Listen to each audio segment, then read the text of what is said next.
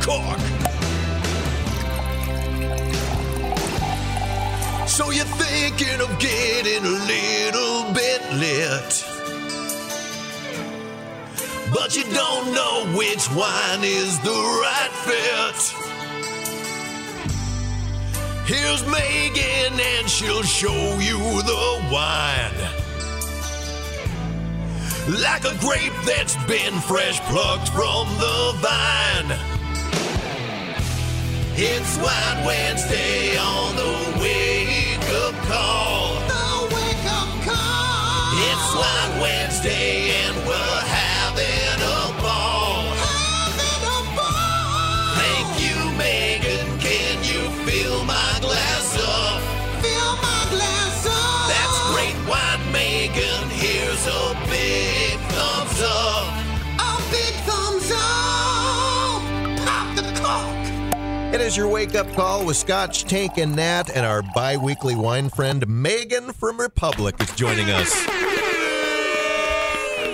Wine Wednesday is our favorite day. Love it. So good to be here. It's a fun day as you bring Tank one step closer to Merlot, the I'm- Mission Merlot. I'm going to convert you, Tank. Well, I've already been converted, but we just got to get me back because I got a little uh, stomach flu after a Thanksgiving dinner. Merlot didn't stay down. So our goal is to get you back to Merlot by I would like to do Christmas, Christmas. prime rib on Christmas Eve Okay. with a glass of Merlot. challenge accepted. Okay, that that's that's what we want to do because at the Festival of Wines, I looked at it and the smell kind of got me a little queasy. But I think we can get us no, there. no. I, I think you can get us there. I, I can get you there, uh, and I know that we will do it together. I'm very confident. Mission Merlot, I can't wait.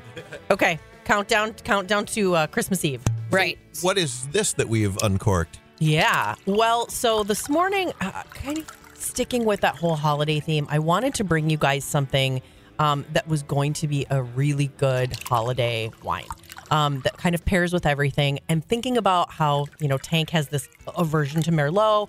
It's actually a pretty heavy grape, it's very tannic. I wanted to do, I wanted to do red. So we went red. I'm sorry. We just went right for it. Um, but I also wanted to do something that was pretty light and kind of uh, easy drinking, versatile. Um, this is a Pinot Noir from Oregon. So, Pinot Noir from Burgundy, France. It is the iconic wine of Burgundy. It is probably some of the most expensive wine in the world, and those are where its origins are from. And so, in the United States, we do um, a lot of Burgundy style wines up in Oregon. So, they're not quite that bold, big California style. They're a little more nuanced. This is a very thin skinned grape, very hard to Gotta grow. say, I'm, I'm I'm getting getting- it pretty easily. Hints of I do not have an educated palate at all whatsoever. That's okay. Hints of what? beef jerky. Ooh. Beef jerky hints. I like that. I like that. It So- could be because of the jerky Yeah. situation last I week. guess I'm not tasting any No? jerky in there, but Or maybe like um is it am I thinking of charcoal or like uh some earthiness. Yep, we call that Earthiness. forest floor or mushroom. So with this wine, the first thing you should do is always smell it. I know you really want to go right for the glug glug glug, but get your nose in there. Really get your nose in there. I always tell people when you smell wine, you kind of want your top lip to go over the top of the glass. I want you to look like you're a, a puppy dog with your head hanging out of a front seat of a Ford F 150, right? Great imagery. So get your nose in that glass and tell me what you smell. And with Pinot Noir, it should be bright cherry, some kind of um, stewed fruit, cranberry. it's definitely fruity. Are, are most pinots supposed to be served chilled? Hmm, that's a great question. Actually, r- really, no red wine should be served room temperature. I mean, we have it in our minds that room temperature is, you know, uh, the way that you should serve it. But like, I don't know about you guys. I keep my house at around 72 degrees. That's a gross temperature for drinking red wine. And so most red wine should be about 65 degrees. So we have a wine fridge at home. Do they? Does that go to sixty-five? Yeah, most wine fridges will have temperature controls on there or gauges where you can say, um, you know, I want these set at whatever. And some of them even have dual, so you can do red and white. But really, all red wines, and I tell people this truly, um, don't serve them room temperature. Chill them a little bit, but you know, not not your fridge. So It's too I- cold. I, chilled it.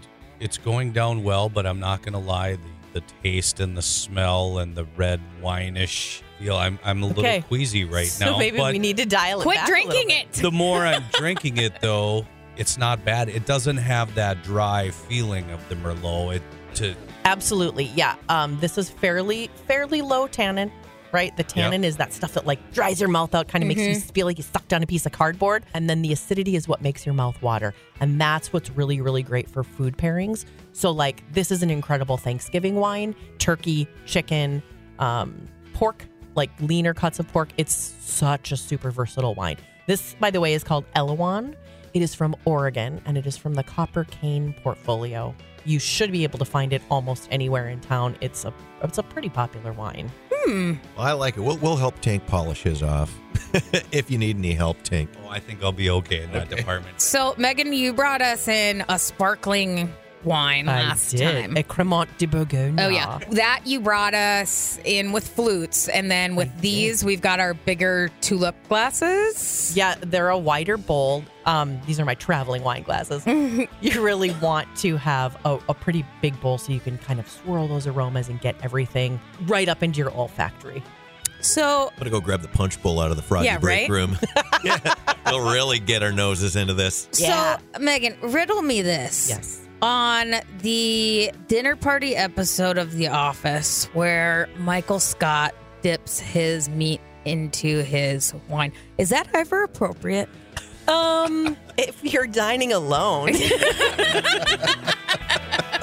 Otherwise, eh, probably not. hey, listen, no wine snobs allowed. I I will not judge you, but if I do see you dipping your meat into wine in a restaurant, I'll probably look at you really If funny. someone unzips their zipper, then the answer is no. right, right. Megan, I'm loving Wine Wednesdays. We're going to make this a regular deal, and uh, we're going to keep bringing Tank one step closer each week. I cannot wait. that- also, uh, uh, please follow me on Instagram. I have my at fargos.winest. I uh, consider myself a little bit of a wine connoisseur, also kind of like a chemist or a pharmacist, where I'm prescribing you some really great things. That'll also show where you're doing different classes and tastings and things like that, Uh, right? It is. I do a lot of wine education events. um, And you just did a throughout the whiskey one area. too, I did- right? I did a Jap- I talked about Japanese whiskey for three hours on Saturday. I don't even speak Japanese. I, I apparently I don't either, but I can talk about it for three hours.